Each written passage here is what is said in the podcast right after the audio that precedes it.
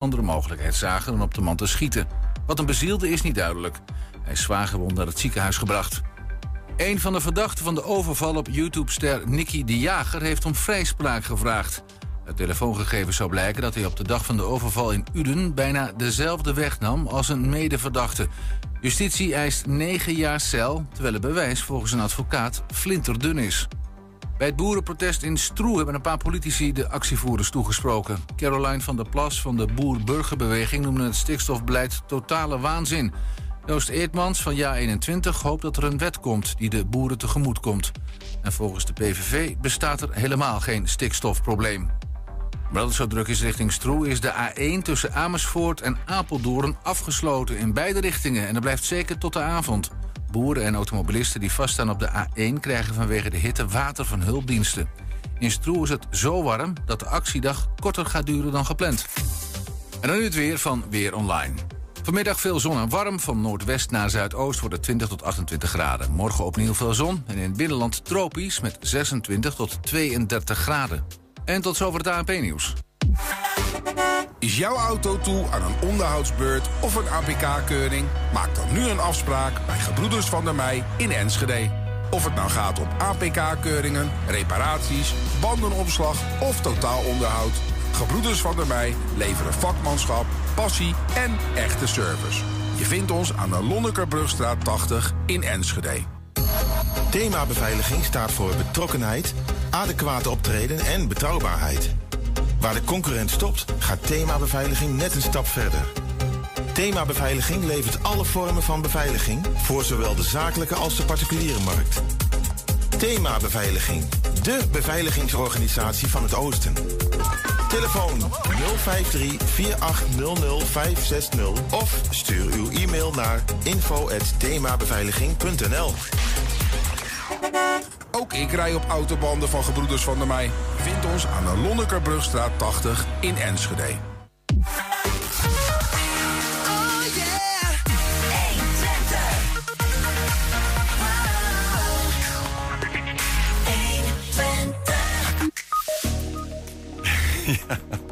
Tienduizenden trokken vandaag naar Stroe om te protesteren. En dat zijn niet alleen boeren.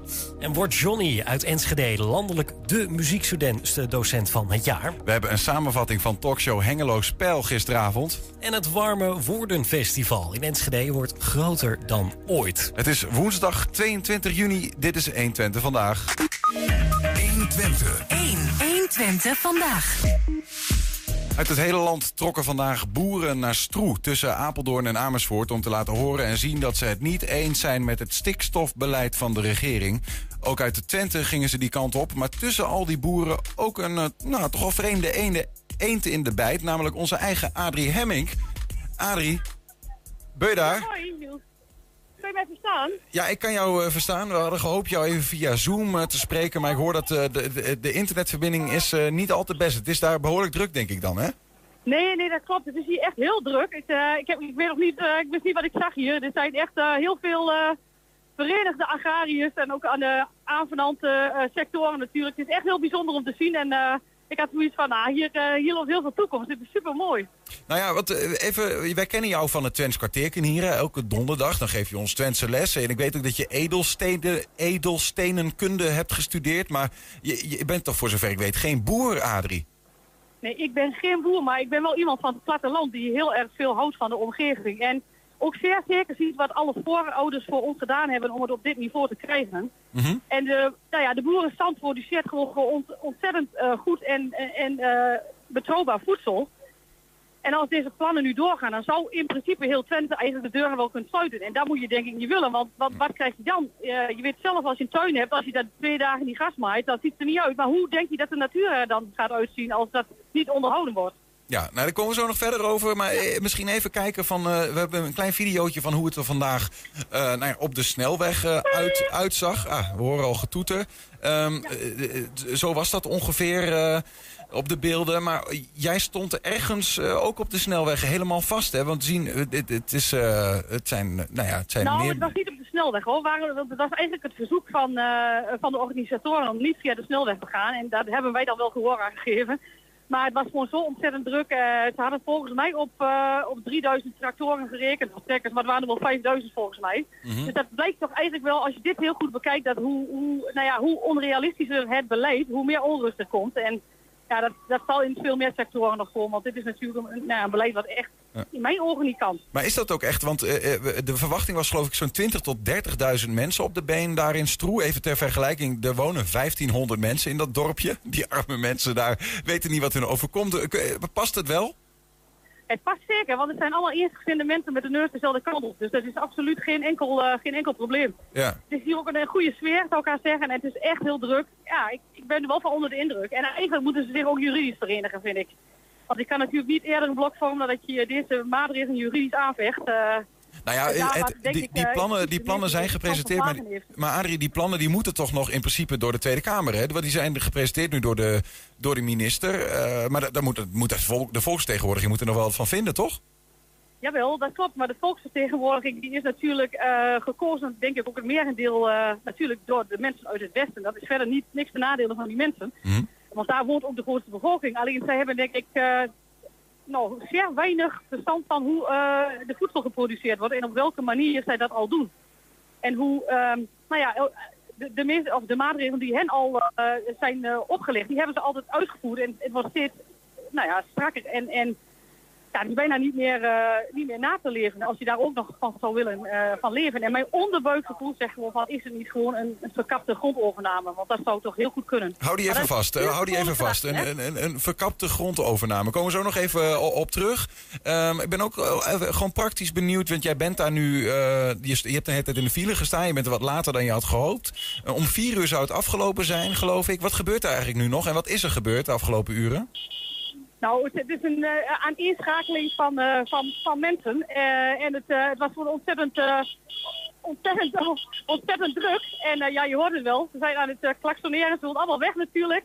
Maar ja, het, ja, hoe bedoel je, wat is hier gebeurd? Nou ja, wat, Het wat, wat, wat, het zou een positief getoonzette actie zijn. En het, ik hoorde het zou een positief getoonzette actie zijn. Zo is het gebracht door de organisatie. Maar wat is er dan allemaal gebeurd op, dat, op die velden daar in Stroe, op die landbouwgrond?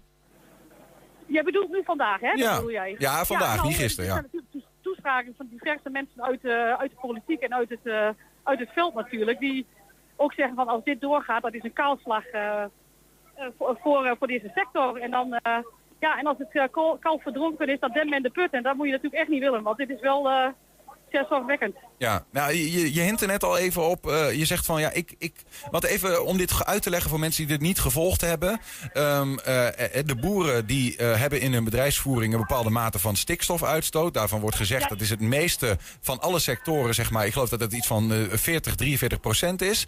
Wat de boeren uit zouden stoten. En die stikstof, die, ehm, de, eigenlijk stikstofoxiden en ammoniak en zo, die, de, die komt weer in de natuur terecht. En dat zou slecht zijn aan het einde van de lijn voor de biodiversiteit. Hè? Dus daar, daar groeien bepaalde soort planten van, bramen, dat soort dingen. En die Ja. overwoekeren weer andere planten. Nou ja, kortom, sommige planten komen dan niet aan hun recht. En eh, dan komen er weer bepaalde insecten die komen niet tot hun recht. En dat is een probleem volgens Ja. ehm, de beleidsmakers. Ja. En, eh, maar jij zegt eigenlijk van, van ja, nu wordt het boerenbedrijf gepakt om die stikstof eh, in te dammen. Eh, maar dat heeft eigenlijk niks met die biodiversiteit te maken volgens jou. Maar Nou, dat, wat zei dat, je? dat, hoor je, dat hoor je mij niet Ah, zeggen. Ik zeg alleen dat als jij... eh, ik denk dat bijvoorbeeld de mensen in eh, Oekraïne zich nu totaal geen zorgen maken over het feit of er ergens een orchidee of een uh, anjer groeit. Die wel in een bepaald uh, natuurlijke omgeving zou kunnen groeien. De vraag is eigenlijk welke, welke natuur streef je na? Maar eh, kijk, het voedsel wordt hier natuurlijk wel geproduceerd. En wat als je dat straks niet meer hebt? En deze tak uh, deze agrarische tak, als je het uitzoomt in de wereld, staat gewoon op het allerhoogste niveau in de wereld. En, en eigenlijk word je altijd weggezet als een, nou ja, een domme agrariër, als ik het zo maar mag uitdrukken. Dat is Mhm. wel wat ge- gechargeerd, maar het, het absolute wereldtopniveau op agrarisch gebied komt gewoon uit Nederland. En dat wordt gewoon niet onderkend, ook niet vanuit, uh, vanuit het Westen en ook niet vanuit de politiek. En hoe kan dat dan? Nee, maar Dat je goed, dat, dat, de wereld dat, wordt uh, gezien als... Uh, een, Dat- een topproduct en niet landelijk. Nou ja, maar dat is dan de, de ene kant van het verhaal. Hè? Dat, die, dat die, die agrariërs in Nederland eh, die zijn van, van topniveau. Ehm, maar er is blijkbaar ook een bepaalde mate van stikstofuitstoot. Waarvan eh, eh, beleidsmakers ook zeggen: ja, dat is, dat is ook een probleem. Erken je dat, of zie je dat ook? Of heb je zoiets van: van ja, nou ja, weet je, de, dan leidt de biodiversiteit maar wat meer. Maar dan hebben we nog wel het brood op de Maar plank. dat heeft natuurlijk ook wel te maken met het aantal, aantal nou ja, be- bewoners in Nederland. Het zijn natuurlijk druk bevolkt land. Mhm. Maar het heeft ook te maken met de mate waarin ze toetsen, de toetsingsmodellen. Ik bedoel, ten opzichte van de wordt vele malen zwaarder getoetst op, eh, op de stikstofmodellen dan bijvoorbeeld de, de weg. Als je een snelweg eh, bij hetzelfde stikstofmodel vergelijkt eh, ten opzichte van een boer, dan moet, gaat een boer, als ik het goed uit mijn hoofd zeg, gaan zij die toetsen op 25 meter waarbinnen eh, de stikstof neerstrijkt en bij de, de snelweg maar 5 meter. Ja. Dat is dan toch heel vreemd. Waarom dit- wordt er met verschillende maten gemeten dan? Dat is, ik, ik, ik- Nou ja, ergens zegt mij iets dat het, niet, dat het gewoon niet eerlijk is en dat er een andere, dat er iets anders onder zit, wat men natuurlijk openbaar nooit zal zeggen. Ja, tegelijkertijd, want, want dat is dan. Eh, de- ik neem aan dat jij, jij, jij hebt die informatie omdat je dat eh, meekrijgt van anderen of leest of zo. Maar ik begrijp ook dat de meneer die zelf eh een notabene onderzoek heeft gedaan naar die stikstofmetingen en aanbevelingen deed in 2020. Van hey, we moeten die eh, stikstofmetingen verbeteren. Dat eh, die aanbevelingen worden gebruikt als een stok om mee te slaan nu hè, eh, naar het kabinet. Terwijl hij zelf zegt: ja, maar wacht even. Het is op zichzelf, hè, want je noemt boeren de beste van, eh, van de wereld, bij wijze van in Nederland. Maar de RIVM in Nederland schijnt ook heel goed te zijn, eh, als je kijkt naar de wereld, in dit soort metingen. Hij zegt die metingen zijn op zichzelf heel goed, alleen ze kunnen nog iets beter. De metingen op zich, ja, nee, nee dat, dat, ont, dat, dat ontken ik ook niet. Alleen moet je dan, ehm, eh, nou is natuurlijk de, de stikstof uiteraard in deze sector ook hoog, omdat het een hele grote en intensieve sector is. Maar moet je dan op deze manier dit doen? Ik bedoel, als Ja. je kijkt naar de toekomst, als ik het maar geloven, heeft, heeft 30% van de agrariërs geen opvolging meer. Dan heb je toch al een natuurlijk uitstroom van, moet het zo desastreus als het nu is? Dat bedoel ik. Ja, maar en daar, daar zit even een ding, want jij, jij, jij zei net ook iets van eh, dat, dat jij denkt dat er een, een strategie onder zit om boeren hun land eh, goedkoop te onteigenen. Ja, ja, uiteraard. Want als jij, in, als jij in, dat, dat is mijn mening, maar dat, dat, eh, dat is mijn persoonlijke mening, maar dat kan ik natuurlijk niet 100% eh, be- bevestigd zien, omdat men dat nooit in het openbaar zal zeggen. Maar als jij een bedrijfstak devalueert door hen het werken onmogelijk te maken, dan is natuurlijk hun, eh, hun balans ziet er ineens heel anders uit en is een bedrijf veel minder waard. Dus ook de grond, dus kan je die veel makkelijker Ja, uitkopen. ja, Natuurlijk zit ja. dat, dat, in mijn ogen zit dat er gewoon achter, want er is te weinig grond in Nederland. En Ja. ja, het grootste gedeelte van de grond in Nederland is van de agrariërs. Ja. Maar dat heeft natuurlijk wel een reden.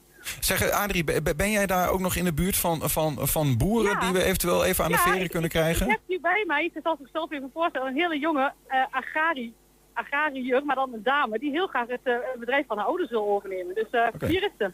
Wie, ja, hallo, met wie hebben we te maken? Hallo, met Sanne Molendijk. Hallo, Sanne Molendijk, eh, Niels Veurink hier van 120. Je bent vandaag ook bij dat boerenprotest. Eh, hoe, hoe, Ja, hoe, beleef je, hoe beleef je de dag? Eh, hoe ik de dag beleef, ja, ik uh, ervaarde echt een super gave dag. Ik heb kippenvel gekregen toen ik hier het terrein opliep, want we waren met zo ontzettend veel trekkers. Het eerste wat ik tegen mijn vrienden zei was, halleluja, Pinkpop zou jaloers zijn op het aantal mensen wat hier rondliep. Oh ja. hey, maar jij bent Echt zelf, Sanne, jij bent een, een agrariër in de dop, of, eh, want je wilt het bedrijf overnemen. Hoe oud ben je dan? Ehm, ik ben 21 jaar en Oh. sinds dit jaar zit ik in maatschap met mijn ouders. Dus voor een deel al mede-eigenaar van het bedrijf. Waar begin je aan, joh? Bedrijf. Waar begin je aan? Waar begin ik aan? Nou, aan een mooie toekomst. En daarvoor vechten we vandaag. Want hoe, hoe voel je je bedreigd dan in die toekomst? Nou, ehm, de regels die ons opgelegd worden, die zijn zo onrealistisch. De gestelde doelen die zijn niet haalbaar. En het voelt alsof alleen ehm, de boeren voor de kar gespannen worden. Terwijl ook de industrie en de woningbouw behoorlijk wat kan reduceren. En ik vind niet dat de boeren alleen op hoeven dragen voor het stikstofprobleem. Terwijl ik helemaal niet denk dat er een stikstofprobleem is. Maar ja, tuurlijk, er moet wat ge- eh, gebeuren met de natuur. Dat begrijp ik. Maar in mijn ogen gaat ook gewoon een heel groot deel om onze grond. Want wij zijn natuurlijk de grootste grondbezitters van Nederland. En ehm, hoeveel woningen zijn er tekort? Nou, als ik die vraag stel, dan weet u daar zelf waarschijnlijk het antwoord wel op. Veel te weinig. En waar moeten die woningen gaan komen? Als er geen grond is, ja, dan gaan ze, ja, moeilijker. Ik vind het echt... Ja, ik vind ja, het maar, echt maar je zegt een paar dingen. Eén is natuurlijk, je zegt van nou, ik twijfel of, er een, eh, of stikstof een eh, probleem in de natuur eh, veroorzaakt. Nou ja, da- daar kunnen we over twisten. Daar zeggen wetenschappers van dat dat wel zo is. Nou ja, dat, dat, maar je Nou, dat zegt... vind ik echt prima. Daar wil ik wel als agrariër best wel in reduceren. Ja. Maar het is gewoon niet realistisch als wij als enige dat moeten aanpakken. Ja, maar dat is toch niet helemaal waar wat je zegt? Want de, de agrarische sector veroorzaakt het meeste van alle sectoren eh, percentueel gezien die nou, dat stikstofuitstoot. wordt gesteld. Maar Ja. gisteren hebben we een ehm, vergadering gehad met het AJK en het NAJK. Ja. En daaruit blijkt dat er alleen gerekend wordt in het eh, systeem met NH3. En de industrie stoot NOx uit. En dat wordt helemaal niet meegenomen in het plan. Dus dat nou lijkt alsof de landbouw heel veel uitstoot. Maar de helft van de industrie wordt helemaal niet meegenomen. Dus het is, je krijgt een heel oneerlijk beeld Ja, van wat wij uitstoten. Twijfel en daarbij, die omdat wij methode. zoveel grond hebben, vangen wij ook nog eens CO2 op. Ja. ja, en dat wordt En er niet in verrekend. niet.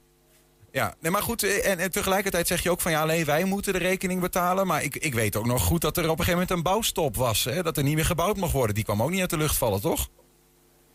Nee, dat klopt. Maar op dit moment wordt de weg gewoon vrolijk verder gebouwd.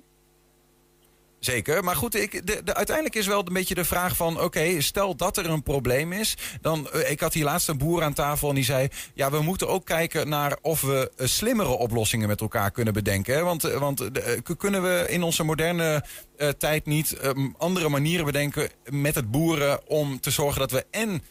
weinig stikstofuitstoot hebben, maar ook de voedselproductie kunnen houden op het niveau waar we het willen hebben. Denk je Nou, daar ook ben ik over het volledig eens met die boer. Want voedselproductie is ontzettend belangrijk in ons land. En dan staat er op ehm, RTL vermeld dat 60% wordt geëxporteerd en dat we niet bang zijn voor lege schappen, omdat die 60% wordt geëxporteerd. Maar iedereen weet dat 1 op de 9 mensen in deze wereld honger heeft. En dat, wat nou als we die boeren nog verder terugdringen? Wij zitten Ja. er niet voor niks. Ja. Dat er, dat er uitstoot is, dat weet ik. Ik wil echt wel reduceren. Ik ben echt van plan om dat te doen. Wij willen kijken naar innovatieve dingen, naar verbetering. Daar staan we voor open. Maar er wordt nooit geen gehoor aan gegeven. Op een bepaalde manier dwingt Den Haag ons in een richting. En straks kunnen we niet meer terug. Dus als we nu niet in opstand komen, dan hoeft het nooit meer. Duidelijk. Dankjewel, Sanne, dat je ons even te woord wilde staan. En eh, zouden we heel even nog Adrie kunnen spreken? Ja, zeker. Ik geef haar terug. Dankjewel, succes met je strijd. Joe. Dank je, dag. Hey Niels. Hey Adrie, even tot slot. Hè. Het duurde wel even om er te komen voor jullie. Ik weet niet hoe lang jullie Ja. er daar al zijn, maar hoe laat denk je dat je thuis bent? Nou, ik denk een uur of uh, 7, 8 gok ik zo'n beetje op. Hoop ik. 9 wordt het, denk ik. Maar het is meer dan waard hoor. Oh ja, en dan ga je met de, wel met de trekker naar huis of niet?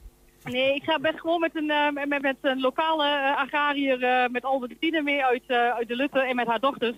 Of een dochter en een vriendinnetje. En ik ga weer met haar terug. Dus Kijk, wel thuis, samen thuis hè. wel thuis Adrie, dankjewel dat je ons even ja. wilde meenemen naar de sfeer daar uh, ja, in Stroe. Ja, dankjewel Niels. Overstroomd tot, door boeren en Adrie.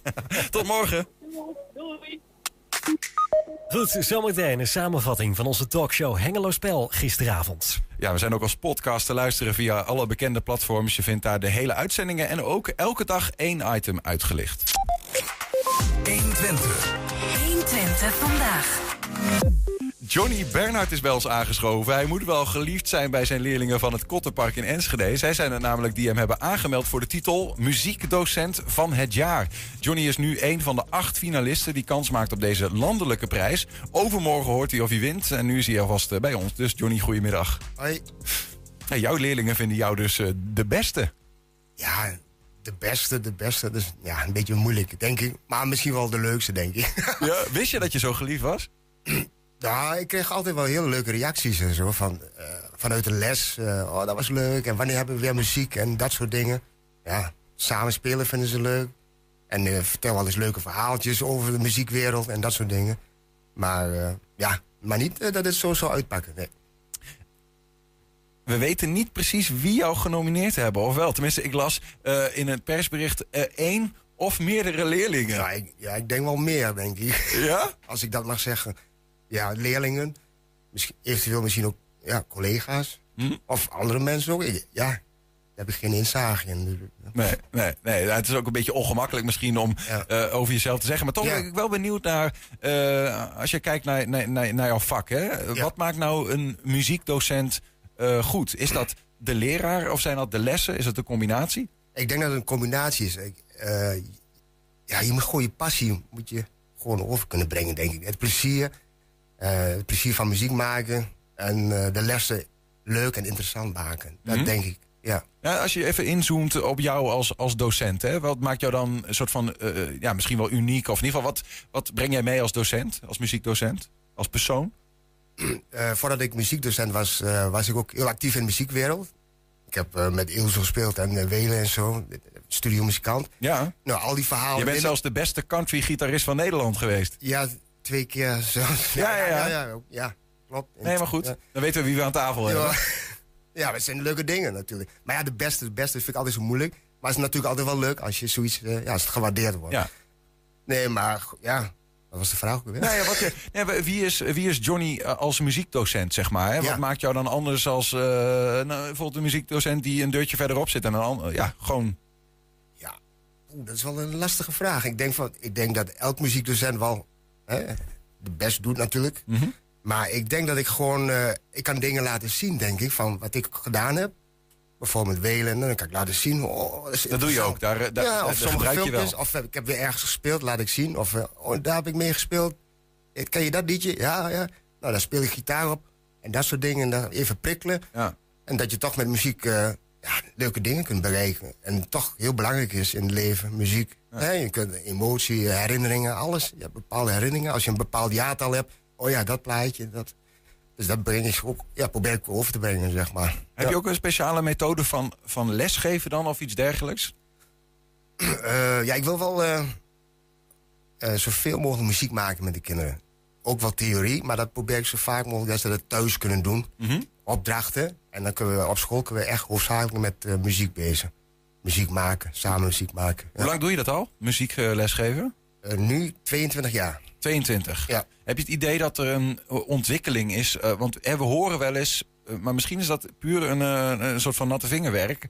Dat de interesse in muziek maken bij, bij kinderen niet toeneemt, laat ik het zo zeggen. Heb je het gevoel dat je wat harder eraan moet trekken of niet? Nou, niet altijd. Eh, Ja, we leven natuurlijk wel in een andere tijd, hè. Met, met eh, andere dingetjes, eh, afleiding, telefoontjes, eh, spelletjes. Maar er zijn, zoals op Kottenbach, zijn best nog wel eh, leerlingen die echt nog echt ja, studeren zijn met een bepaald instrument. Ja, maar goed, de Kottenpark is ook wel, wat is het, een cultuurprofielschool? In ieder geval Ja, een, een, ja, school waar veel met de kunsten wordt gedaan. Niet alleen muziek, eh, theater. drama, ja, theater. Ja. Eh, Ben je daarom ook trouwens Kottenpark eh, docent gaan worden of niet per se? Nee, daarvoor heb ik ook aan andere locaties gezeten. Eh, ik, op dit moment werk ik op Kottenpark. En ook nog op Panterij College. Dat is zeg maar speciaal onderwijs. Ja. ja. Anders, die twee? Als je die twee met elkaar vergelijkt? Het is een andere doelgroep, zeg maar. Ja. Ja, dat wel. Maar beide doelgroepen zijn echt eh, ja, gigantisch leuk. Ja. Ja. Ja. Ja. Ja, maar ik kan me voorstellen als je met de doelgroep bij Panterij... mensen, leerlingen die volgens mij ook, ook soms eh, wat leerproblemen en dat soort dingen hebben... Autisme. Ja. Dat, eh, eh, reageren zij anders op muzieklessen? Ehm, sommigen zijn heel gedreven. Sommigen ja, die, die, die moeten zich ontplooien nog. En ja, ze reageren inderdaad wel soms verschillend natuurlijk. Daar moet je ook rekening mee houden natuurlijk. Ja. Maar op zich, als we dan samen bezig zijn... Dus het lijkt net alsof ze dan zeg maar vrij zijn van gedachten... en dan kunnen ze echt hun ding doen. Ja, dat is het. Ja. Je ziet de leerlingen als ze er eenmaal in zitten, dan... eh Ja. Even terug naar het Kottenpark. Eh, Ja. hè, die doen veel met kunsten. Ja. Ehm, de- eh, hoe, hoe belangrijk is dat, vind je? Die muzikale opvoeding, of misschien überhaupt breder gezegd... cultuuropvoeding van, eh, van jongeren? Want die, die wordt dan wel eens gezegd dat die wat onderbelicht is, hè? Ja, ik vind, ik vind als ik naar mezelf kijk, vind ik heel belangrijk. Ik had altijd wat gehad aan mijn gitaar, zeg maar. Hou vast en je kunt er alles mee kwijt. Hè. Je kunt, ontspanning is het, het is, het is een verrijking ook voor jezelf, je ontwikkeling. Het is gewoon belangrijk. eh, ja, muziek is gewoon voor mij belangrijk, zeg maar. En, en dat wil ik ook graag overbrengen bij de leerlingen. Dat het ook belangrijk is, gewoon dat je voor ontspanning, voor wat dan ook... of om, om iets te bereiken, eh, leren samenwerken, iets eh, organiseren, uitvoeringen... eh, je angsten overwinnen en dan optreden. Daar heb je ook hè, vaak leerlingen die zijn heel goed... maar die hebben een soort faalangst of die durven niet. En dan trek je ze over de streep. En dan geeft dat zoveel voldoening. En dan zie je ze echt genieten. Joh, van, oh. Ja. En dan geeft, is ze voor hun ook goed. Is het, is Ja. het, ehm, wordt de betekenis van muziek en daarmee ook muziekles en zo... wordt die over het algemeen onderschat, vind je, of niet? Ja, bij sommigen... Ja, Ik denk het wel, vaak wel. Kan het life-changing zijn als een leerling goede muziekles heeft, laat ik het zo zeggen? En, en als die een keer dat optreden doet waar je het over hebt. Ja, ja. Ik krijg wel eens eh, mailtjes of, eh, of via Facebook hè, van oud-leerling van... Hey, meneer, ik zit nog in het buitenland. Dankzij uw muzieklessen, we zijn nog een tour nou. Hij speelt in de band. Of, en, eh, of van andere leerlingen. Dat soort dingen krijg Ja. je terug. Ja, dat is echt geweldig. En, en, en dat, ja, dat, dat betekent heel veel voor mij. En dat vind ik ook gigantisch. Ze, ze gaan dan ook een beetje in jouw voetsporen. Hè? Want je zei al even, je hebt met de, de, groten van Nederland eh, gespeeld. Je hebt in eh 2001 en 2002 eh, werd je de beste... Ja, je zegt al, hè, wanneer ben je de beste country... Ja, ja. Maar niet goede, goede country-gitarist. Speelde op grote podia door heel Nederland. Ja. buiten Nederland ook? Ja. Amerika ben ik nog geweest. We hebben opgetreden in Grand Ole Opry. Dat is zeg maar het mekka van de countrymuziek. Ja. Ja, daar heb ik ook gespeeld. Dat heb ik ook nooit verwacht natuurlijk. Maar ja, dus dat laat wel zien dat je echt wel veel kunt bereiken met, met, met een plank, met, met wat, wat snaartjes erop. ja. Ja. Maar ook je mind eh, ja, setting. Dus In, in, in 2013, eh, begreep ik, sloeg het noodlot toe. ja, Veel Eh, veranderd toen? ja, heel veel veranderd. Ik kreeg toen een hersenvliesontsteking. Ik een maand in het ziekenhuis gelegen. En dan, ja, dat was een mindere tijd. Ik kon ook niet veel meer herinneren en zo. Ik moest veel opschrijven. Maar op zich, de kracht van muziek... Ik, ik, met muziek kon ik toch wel luisteren. Op een gegeven moment had mijn vrouw de gitaar meegenomen naar het ziekenhuis. Ja. Ik kon nog wel eh, spelen. en toen kwam ik op het idee van... eh, ik wil altijd al een gitaaralbum eh, ja, maken. Hè? Maar dat was al twintig jaar geleden. Ik kwam er nooit van. Mhm. En op, dat was juist het juiste moment om dat toch door te zetten. Een gitaaralbum. Het viel als een puzzel in elkaar. Hè? Ziek, ik wil wat terug doen. nou het wat tijd. En toen kwam ik dus zeg maar, op het idee om een cd te maken... met nummers die me beïnvloed hebben. Ja. Gitaarnummers. Maar echt zuiver gitaar. Geen zang, alleen gitaar. Die is nu uit ook. Die is in 2017 uit. Ja. En eh dat heet eh, Forever. En automatisch bij je favoriete songs kom je ook bij je favoriete gitaarhelden. Nou, toen kwam ik in contact met Jan Akkerman. Die doet dus mee met twee tracks. Eh, en John Jorgensen, dat is gitarist van eh, Elton John, doet ook mee. Kijk. En ik heb, ja, jammer genoeg, de eerste favoriete gitarist was eh, Andy Summers van de Police. Door hem ben ik gitaar gespeeld, was ik tien jaar. Kocht ik mijn eerste singeltje, Meshes in the Bottle. En toen ging, ja, het was helemaal verkocht. En ik had hem ook mogen ontmoeten twee jaar terug. En dan heb ik hem mijn album gegeven. En Ja. bedankt voor de inspiratie. Hij had erop moeten staan eigenlijk, zei je. ja, hij had, maar hij, hij had erop moeten zijn, maar hij was toen ziek. Ja. Hij is natuurlijk niet meer zo jong. Ja. Maar ik mocht hem ontmoeten. En ik gaf hem een cd. En alles vertel. En hij hij vond het te gek. Hij, ja, en toen was de cirkel rond, zeg maar. Maar het is, is waanzinnig, is dat. Ja, ja ik, zou, ik zou bijna zeggen, nu kun je vredig gaan, maar je bent er nog. Nee, hoop ik je- niet. Nee, precies. Ja, nee, dat, dat hoop ik ook niet. Nee. Ehm, maar goed, weet je, het is nog wel een ding, hè? Want je, je, je hebt dus dat hele gitaarom kunnen maken. Terwijl ik begreep ook dat de vraag was of je ooit nog gewoon fatsoenlijk gitaar kon spelen überhaupt. Ja, daar was ik ook Toen je ziek werd. Ja. En, en eh, toen was een cd-presentatie Metropool. En eh gedeelte van de opbrengst van de cd, verkoop, ging naar de hersenstichting. Want ik wil, eh, wat, ik wil wat terug doen, Mhm. zeg maar. Ja. Maar het was wel spannend, ja. Maar het gaat wel weer. Alleen is het wel anders. Je hebt een periode ervoor en een, ja, een periode Want- helaas Want, na, ja. want ben je toen, is dat het moment geweest dat je ook gestopt bent met, met eh, toeren en dat soort dingen? De dingen die je daarvoor deed met, die, met de grotere muzikanten van Nederland bijvoorbeeld? Ja, je- op een gegeven moment was, ja, dan moet je keuzes maken, denk ik. Ook dat eh, muziek maken is te gek. Alleen het reizen, op een gegeven moment, de, ja, dat brak wel een beetje op, zeg maar. Van Ja. Tien uur ergens daarheen. Maar kon je het ook überhaupt nog? Hè? Ik kan me voorstellen dat het veel vraagt wel van de gitarist maar om... Ik, eh, ik heb het nog wel gedaan, maar ik was wel een half jaar, zeg maar, eh, niet actief. Moest eerst revalideren en dat soort maar dingen. na je hersenvliesontsteking heb je nog bijvoorbeeld wel met, met, met muzikanten door Nederland. ja. En, eh, Maar dat gaf mij weer kracht. Ja. De muziek.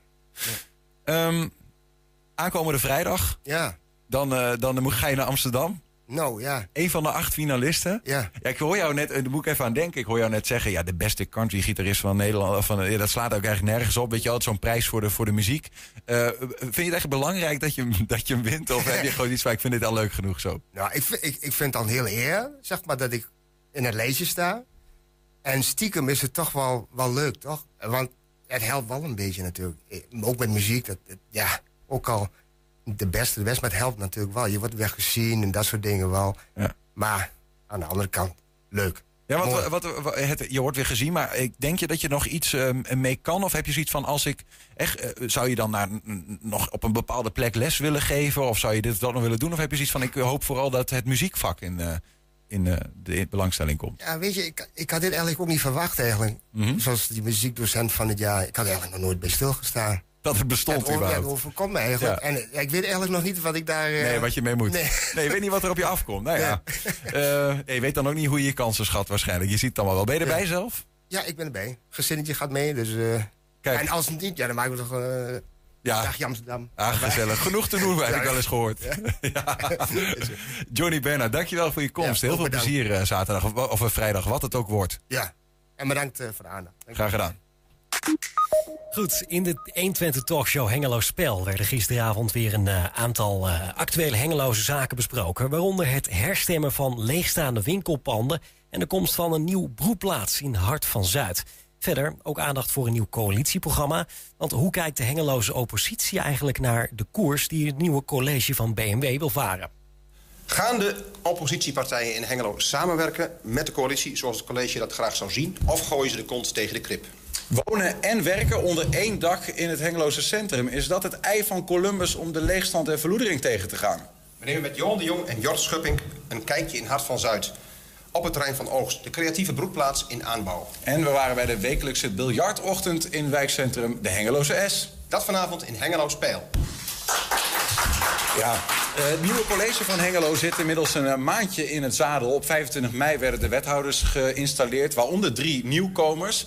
En ehm, ja, welke koers het nieuwe stadsbestuur gaat varen, dat hebben zij eh, vastgelegd in het collegeprogramma. Dat is dit document, Hengelo in verbinding. En eh, nou ja, gaan eens kijken wat de drie oppositiepartijen hier aan tafel eh, van dit collegeprogramma van die woorden vinden. We praten erover met Glenn de Dekker van Lokaal Hengelo. Bij ons is ook eh, Hugo Koetsveld van de SP en Jeanette Nijhoff van de PVV. Welkom allemaal. Ik denk dat er afspraken gemaakt zijn om de coalitie te vormen. Dat denk ik niet alleen, zo is het altijd bij onderhandelingen. Eh, je geeft dat weg van je, je, je verkiezingsprogramma. Wat heeft bijvoorbeeld burgerbelangen weggegeven? Hebben ze de, ehm, de, hun standpunt tegen de windmolens weggegeven? Of eh, de 150 eh, kilo gratis startegoed, wat hebben ze weggegeven? En wat hebben ze binnengehaald? Kijk, en als je op het sociaal domein, als je daar dan doorvraagt... Hè, de hele oppositie, eh, nou, die was daar best scherp op gesneden. Dan zie je dat een wethouder in één keer wat concreter kan worden. Ik denk, waarom zit je dat er nu niet in? Nou, als je het hebt over de wijken staan centraal, eh, dat is een van de centrale thema's. eh, de, de inwoner staat voorop. Hebben wij het voorstel gedaan, ga kijken op de website van Lokaal Hengelo. Wij hebben inderdaad alle wijken, ehm, eh, dag in dag uit, alle verbeterpunten opgehaald in die wijken. Wij zien dat niet terug. Sterker nog, wat ze willen doen is, ze willen die soort wijkschouw doen. Ze willen het zelf nog eens overdoen. Nou, bespaar je de moeite, bespaar je die, die consultants. Eh, kijk op de website van Lokaal Hengelo, waar daar staan per, per wijk de verbeterpunten die wij hebben opgehaald van die inwoners. Maar zo concreet kan je het maken. En dat verwachten wij van een programma. Want burgerbelangen, Handaals voorop, hè, die zei ja, participatie, dat moet echt heel veel beter. Dat echt, had hij, had hij had heel veel, echt voortdurend commentaar op overal. Op het vorige college ook. Nou, dan denk ik van, nou, we hebben een nieuw college, kom maar op met die voorstel. Wat ga je dan concreet aan participatie doen? Welke, hè, welke nieuwe manieren ga je eh, verzinnen om naar de inwoner toe te gaan? Ik was er heel nieuwsgierig naar. Omdat hij, omdat hij eigenlijk op het oude college afgeeft.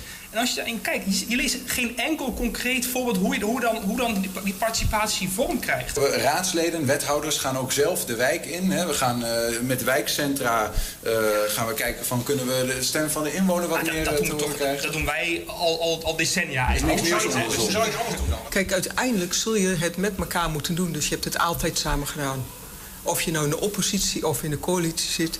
En natuurlijk een coalitieakkoord wat helemaal dichtgetimmerd is... waarbij de oppositie wel thuis kan blijven... omdat het stemmen toch geen zin heeft. Ja, dat wordt eh, ook niet erg gewaardeerd. Maar zo zit deze raad ook niet in elkaar. Zo was het de vorige periode ook niet. Dit is echt toch wel een raad die goed samen kan werken... ondanks de kleurverschillen. ehm, en goed, goed met elkaar overweg kan. En dat zal ook nu wel zo blijven. Wonen en werken onder één dak in het centrum van Hengelo. Is dat het ei van Columbus in de strijd tegen leegstand en verloedering? Twee van die huurders zijn hier bij ons aan tafel. Ines Spijker en Lara Vos. En ook aan tafel Rick Gokkel van Welbions. Welkom allemaal. Wij moeten natuurlijk als corporatie ook altijd heel goed nadenken over die begane grond. Hè? Dus die plek aan de, aan de winkelstraat.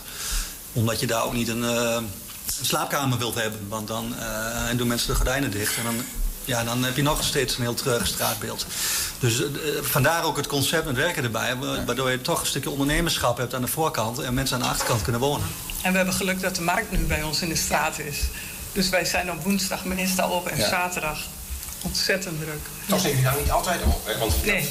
op afspraak of eh, Ja, vaste, een aantal Ja. vaste ochtenden of middagen. Mhm. Eh, dat loont zich nog niet. Of Loont zich juist wel. open, of niet open zijn. Het, het loont zich zo enorm dat ik niet de hele week op hoef te staan. Zijn er eens collega- zijn er collega-kunstenaars Ja. die naar jullie kijken, Ja. Ine, eh, ja, en zeggen: Oh, wat leuk dat jij dat hebt. Ja, en en ondertussen denken: Ja, dat, maar dat, be- benoemen ze ook van, oh had ik dat maar geweten of was hier maar meer van. Dit wil ik ook eigenlijk wel. Er zijn echt meer mensen die dat heel graag willen. Goed. Op een braakliggend terrein op de hoek van de Laan, Hart van Zuid en de Lange Maatweg opent binnenkort een zogeheten creatieve broedplaats. Ja, onder de noemer eh, Broedplaats Oogst gaan daar kunstenaars, cultuurmakers, ondernemers samen aan de slag. Bij ons aan tafel zijn eh, twee initiatiefnemers, Johan de Jong en ook eh Jort Schuppink. Welkom beiden. Nou, ik denk dat het, het doel van de broedplaats is dat we een jonge generatie creatieve denkers en doeners activeren. Lokale doeners en denkers. En ehm, dat doen we vooral omdat wij eh, het als broedplaats belangrijk vinden dat de jonge generatie creatieven hier blijft. En gewoon onderdeel worden van, eh, van hun omgeving. Sterker onderdeel worden van hun omgeving. En daar ook zeggenschap over krijgen. Hè, dus eh, de broedplaats is ook nu opgezet door een aantal initiatiefnemers. Hè. En de bedoeling is dat we over een paar jaar eh, iets meer afstand nemen. En die jonge generatie eh, meer een eh, plek geven binnen die broedplaats. Want hun zijn de generatie die het uiteindelijk moet gaan doen. Hun moeten nest hier dat... voor jonge kunstenaars. Ja, maar hun moeten dat klimaat hier creëren. Een sterker creatief klimaat voor jongeren. We zijn benieuwd naar eh, hoe het zich gaat ontwikkelen de komende tijd. Dank in ieder geval voor deze update, Johan de Jong en Jort Schuppink. En hou ons op de hoogte. Ja, en de hele uitzending van Hengelo Spel... die is komende vrijdag bij ons op televisie te zien. Rond een uurtje of tien. 120. 1. 120 vandaag. Vorig jaar beleefde het festival zijn allereerste editie. Gemankeerd en ingekrompen, zoals alles onder de coronabeperkingen. Aanstaande zondag vindt editie 2 van het Warme Woorden Festival plaats.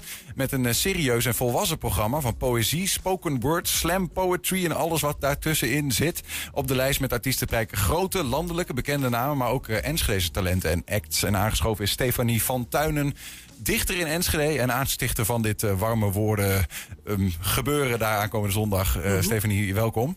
Ja, dankjewel. We kondigden dit item eerder aan uh, als het Warme Woordenfestival wordt groter dan ooit. Um, ja, dat is ook niet zo moeilijk, hè, want het is het tweede jaar en vorig jaar corona en zo. Ja. Maar er zit wel iets in, in die zin dat het is best heel groot, toch? Ja.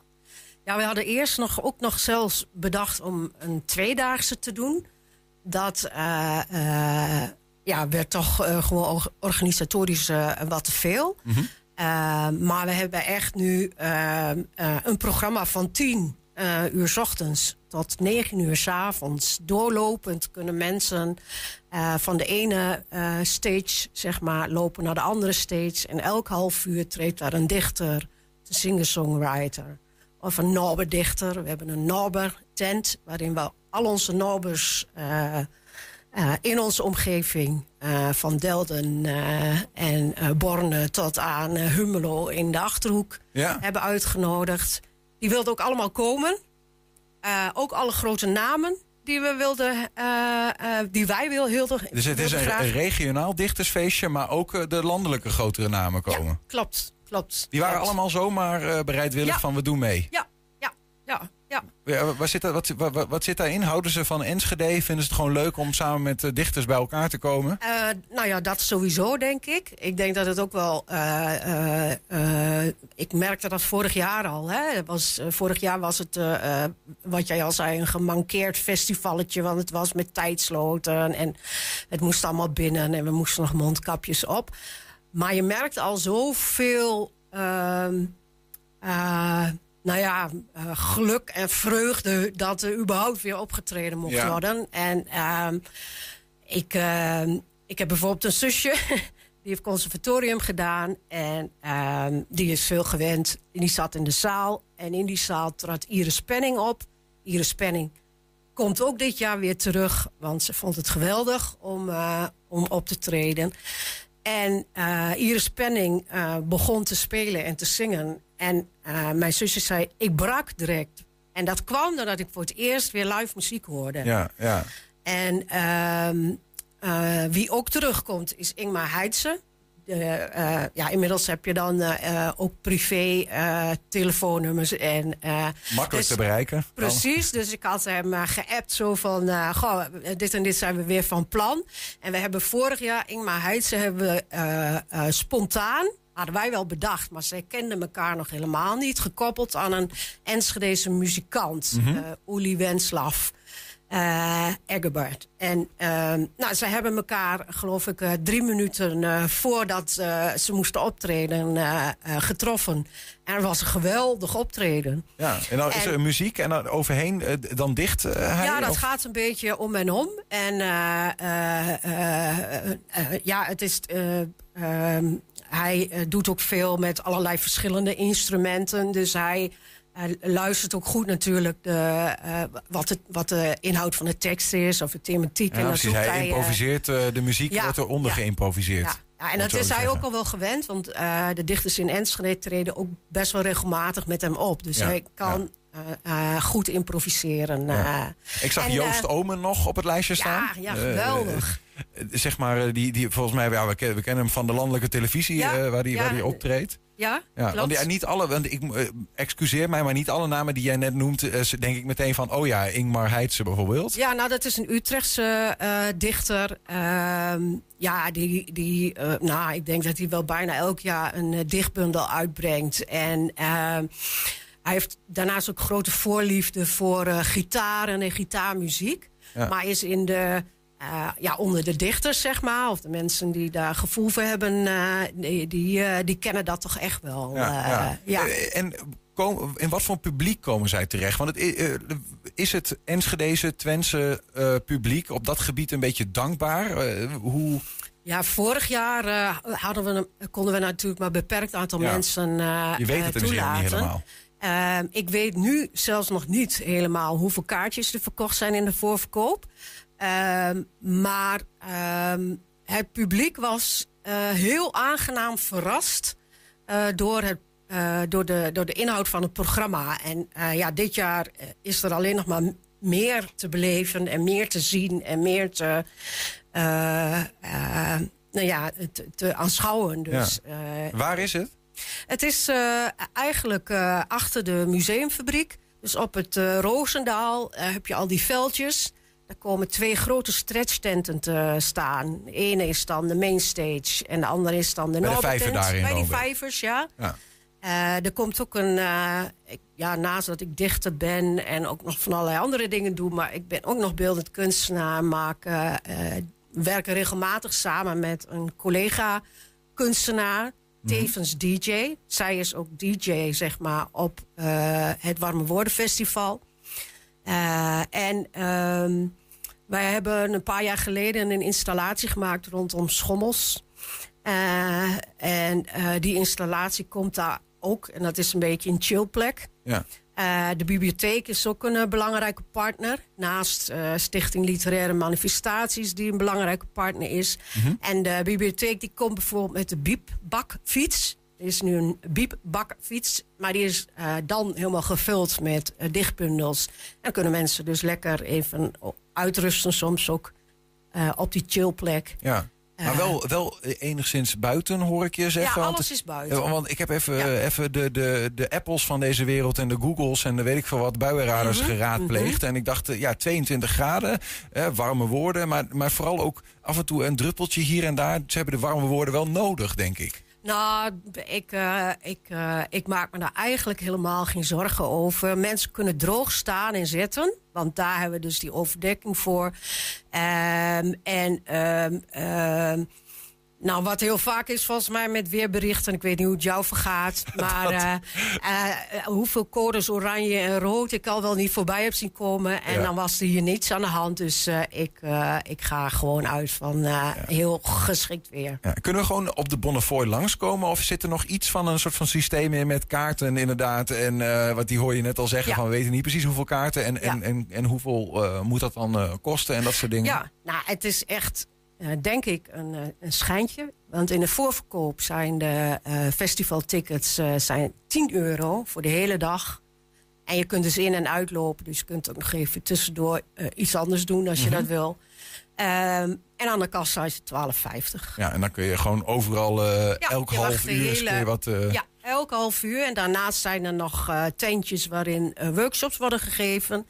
Er is een tentje waarin eh, we van eh, allerlei instellingen... Zeg maar, die iets doen op het gebied van poëzie en literatuur... die hebben daar allemaal informatie eh, aan ons verstrekt. En we hebben een, ehm, in diezelfde tent hebben we de dichter aan tafel. Dan kun je dus bij een van de foodtrucks, want die hebben we ook, kun je iets eh, lekkers kopen. En dan schuif je aan bij die picknicktafel. En dan komt er een dichter, een Enschedese dichter, komt aanschuiven. En die gaat daar een eh, gedicht voordragen eh, op dat moment. Dan kun je die warme woorden erbij opeten. Ja, precies. Ehm, je, je zei al even, je, je, bent, eh, je bent van alles, maar ook we zien jouw installatie daar. Eh, Mhm, maar je treedt zelf ook op. Want Ja. die dichters in Enschede treden volgens mij allemaal Ja. wel een keer op. Ehm, misschien is het leuk om, om een klein, ik weet niet of je dat gaat doen, wat je nu straks gaat Nee, doen. Maar dat, dat ga ik niet doen. klein voorproefje van in ieder geval een, een iets van gedichten. Maar wat, wat ga je dan doen? Nou, wat ik, wat ik ga doen is bij die installatie heeft eh, die vriendin van mij dus eh, soundscapes gemaakt. En eh, die installatie is oorspronkelijk gebaseerd op twee gedichten van mij. En dat gaat over schommelen. Die gedichten ga ik op, daar zeg maar niet letterlijk voordragen. Op de schommel? Die gedichten, die dichtregels, die kun je ergens vinden in die installatie. Ik ga er nog niet te veel. eh, maar Wat is die... jouw bijdrage als dichter aan het geheel? Nee, nee. Ik ga ook nog. eh, ik ben ook nog. eh, wij gaan als dichters in Enschede onze dichtbundel presenteren. Dat doe ik nog. De die dichters, om het zo maar even te zeggen. Precies. En vervolgens, ik ben ook nog eh, eh, ehm, een van de vier mensen die. ja, we hebben een nieuw, nieuw gevormde groep. Drie mannen, één vrouw. Limonade. En daar eh, zing ik een aantal liedjes. En ik schrijf eh, een aantal van die liedjes in het eh Twents, Neder-Saxisch. Ah, kijk aan. En dat is volgens mij ook met onze vriend Robert van der Meulen, toch? Ja, zeker. Robert van der Meulen en Hans Martin Ja. en John Kluitmans. Ja, precies. In de- Dus, in de- bekende namen. eh. In de, in de wak ook nog voorbij zien komen. ja, ja, ja, ja. En toen Ehm, was ik er dus niet bij. Nee, precies. Nou, dus aankomende zondag, eh, alleen al daarom eh, kon kijken. Hè. Maar we gaan nog niet afsluiten, want je hebt wat, wat werk meegenomen van jezelf. Gewoon om een idee te geven. Het ga, je gaat het dan niet doen, maar dan geven we ook nog niks weg. Maar wel even om in de sfeer te komen alvast. Eh, een stukje dichten van Stefanie van Tuinen. Ehm, we hebben een, een, een, een soundscapeje op de achtergrond, geloof ik. We hebben een koptelefoon voor je. Misschien kun je die op je hoofd zetten als je het prettig vindt. Eh, daar ergens onderin zit eh, de volumeknop, mocht je hem bij willen stellen, harder of zachter. Ja, dan kun je het ook horen, zeg maar, de, de soundscape. Ja, dan laten we hem starten en dan geven we het woord aan jou, Stefanie van Tuinen, met dit gedicht.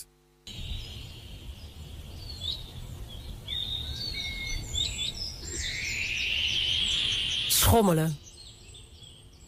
Hoog in de wolken zie ik verhalen. Ik zing het lied der dromen. Mijn benen gooien mijn lichaam in de lucht.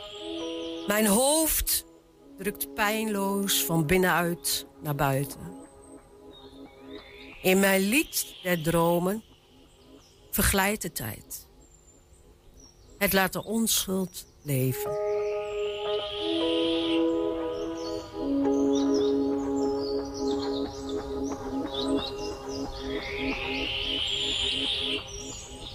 Het geheugengebed.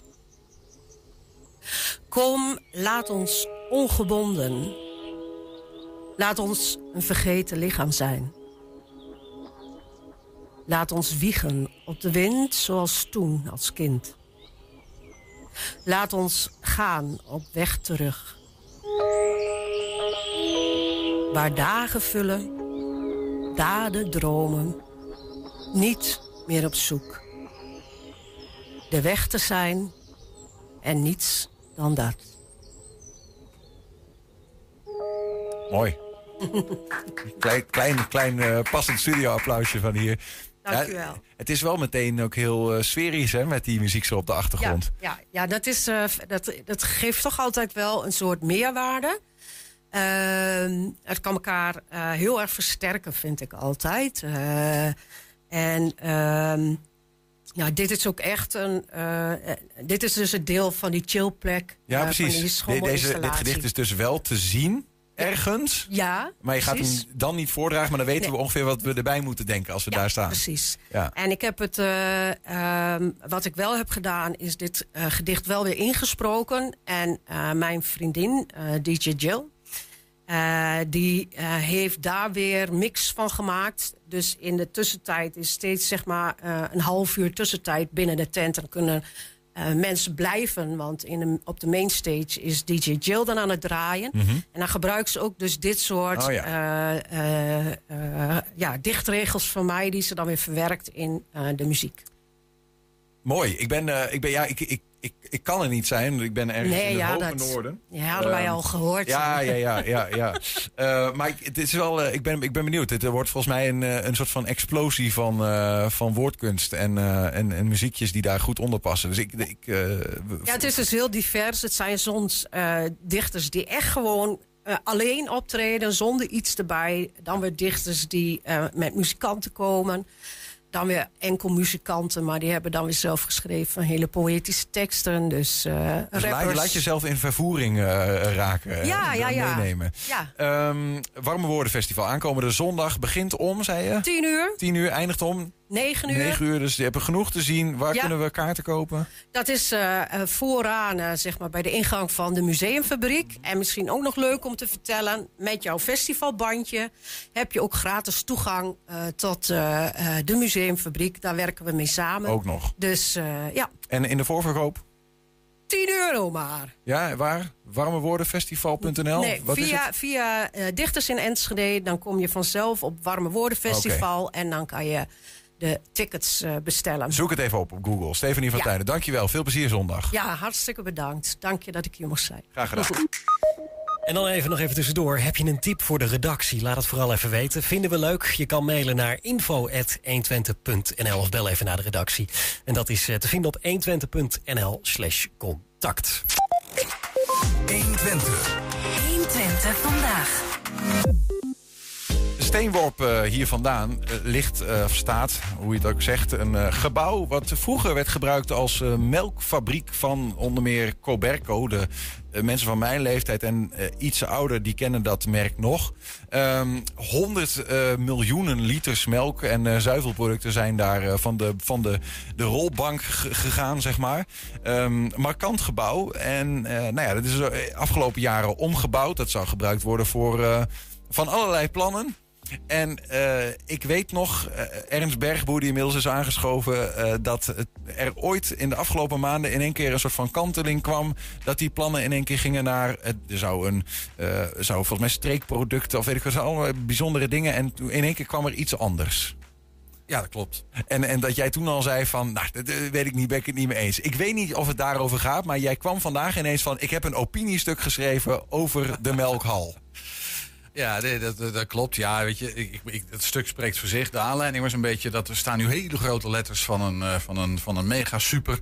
Ik zal de naam hier niet noemen, maar die letters kan bijna niemand eh, zijn ontgaan. En inmiddels is er ook wat een en ander over gezegd. Nou, die blijken illegaal eh, te zijn aangebracht. Dat wil zeggen, er is geen vergunning aangevraagd om, om dat te mogen doen. Ja, dat was voor mij een soort van, nou, nu, nu, nu moet ik daar even wat van vinden. Dus ik heb inderdaad een opiniestuk geschreven. Ja, jij vroeg me net of ik, dat, eh, of, of, ik, of ik daar een rant over wilde maken. Ja, ik, ja, als jij een opiniestuk schrijft over die melkhal, dan wil ik hem graag horen. Ja, daar was ik al bang ik voor. ben benieuwd. Ja, dus daar gaat hij dan maar. Hè? Eh, het, het- online te vinden zometeen. eh, daar heeft hij ook een titel. Daar begin ik nu even niet aan. Dat wordt ingewikkeld. Maar dit is hem. Het gewelfde dak van de Enschedeze Melkhal, een iconische plek met een verleden en een verhaal, zou onderdak gaan bieden aan alles wat groen, duurzaam, bio, creatief en lokaal is. Met ruimte voor lieve winkeltjes, toffe cafeetjes en terrasjes en vernieuwende bedrijfjes. Een plek om rustig rond te slenteren en te ontspannen. Logisch verbonden met het Enschedeze starthart. Stadshart. Zou, want nu al haasten zich blauwe pakken en supermarktbezoekers over de kale vlakte van een snoeihete parkeerplaats. Ik was er vanmiddag en dat was zo, vanochtend. Ehm, als er een ranglijst bestond van gemiste kansen in Enschede, zou de melkhal ergens bovenin prijken. Het idee dat destijds de aanleiding vormde voor de eh, renovatie van een uniek stukje stad heeft nooit een kans gehad en gaat die ook niet meer krijgen. Die supermarkt krijg je er niet snel weer weg. Net als de enorme geschilderde letters die op de oude gevels van de melkhal zijn aangebracht. Die super heeft de gevel namelijk alvast voorzien van belettering. Illegaal. In de vergadering van de Stadsdeelcommissie Centrum van gisteravond bleek dat de super geen vergunning voor die belettering heeft aangevraagd. Nou, dat is tamelijk bizar. Iedere, jongen met een, of iedere jongere met een hoodie en een spuitfles in zijn handen wordt, als het even kan, in zijn kraag gegrepen. Voor je het weet beklad hij niet alleen de toch al uit elkaar vallende schutting van de buurman, maar ook de zorgvuldig ontworpen en ingepaste glazen wand langs een fietspad of een snelweg. Maar het gaat hier om reclame. En een super die al acht vestigingen op Ensche en een super die al acht vestigingen op Enschede's grondgebied had. Dus in dit geval mag die grote jongen, die in tegenstelling tot de bedachte kleine lokale partijen in die melkal niets extra's toevoegt aan de Enschede- Enschedese economie, alsnog een vergunning aanvragen. Wordt die verleend, dan mag de belettering blijven.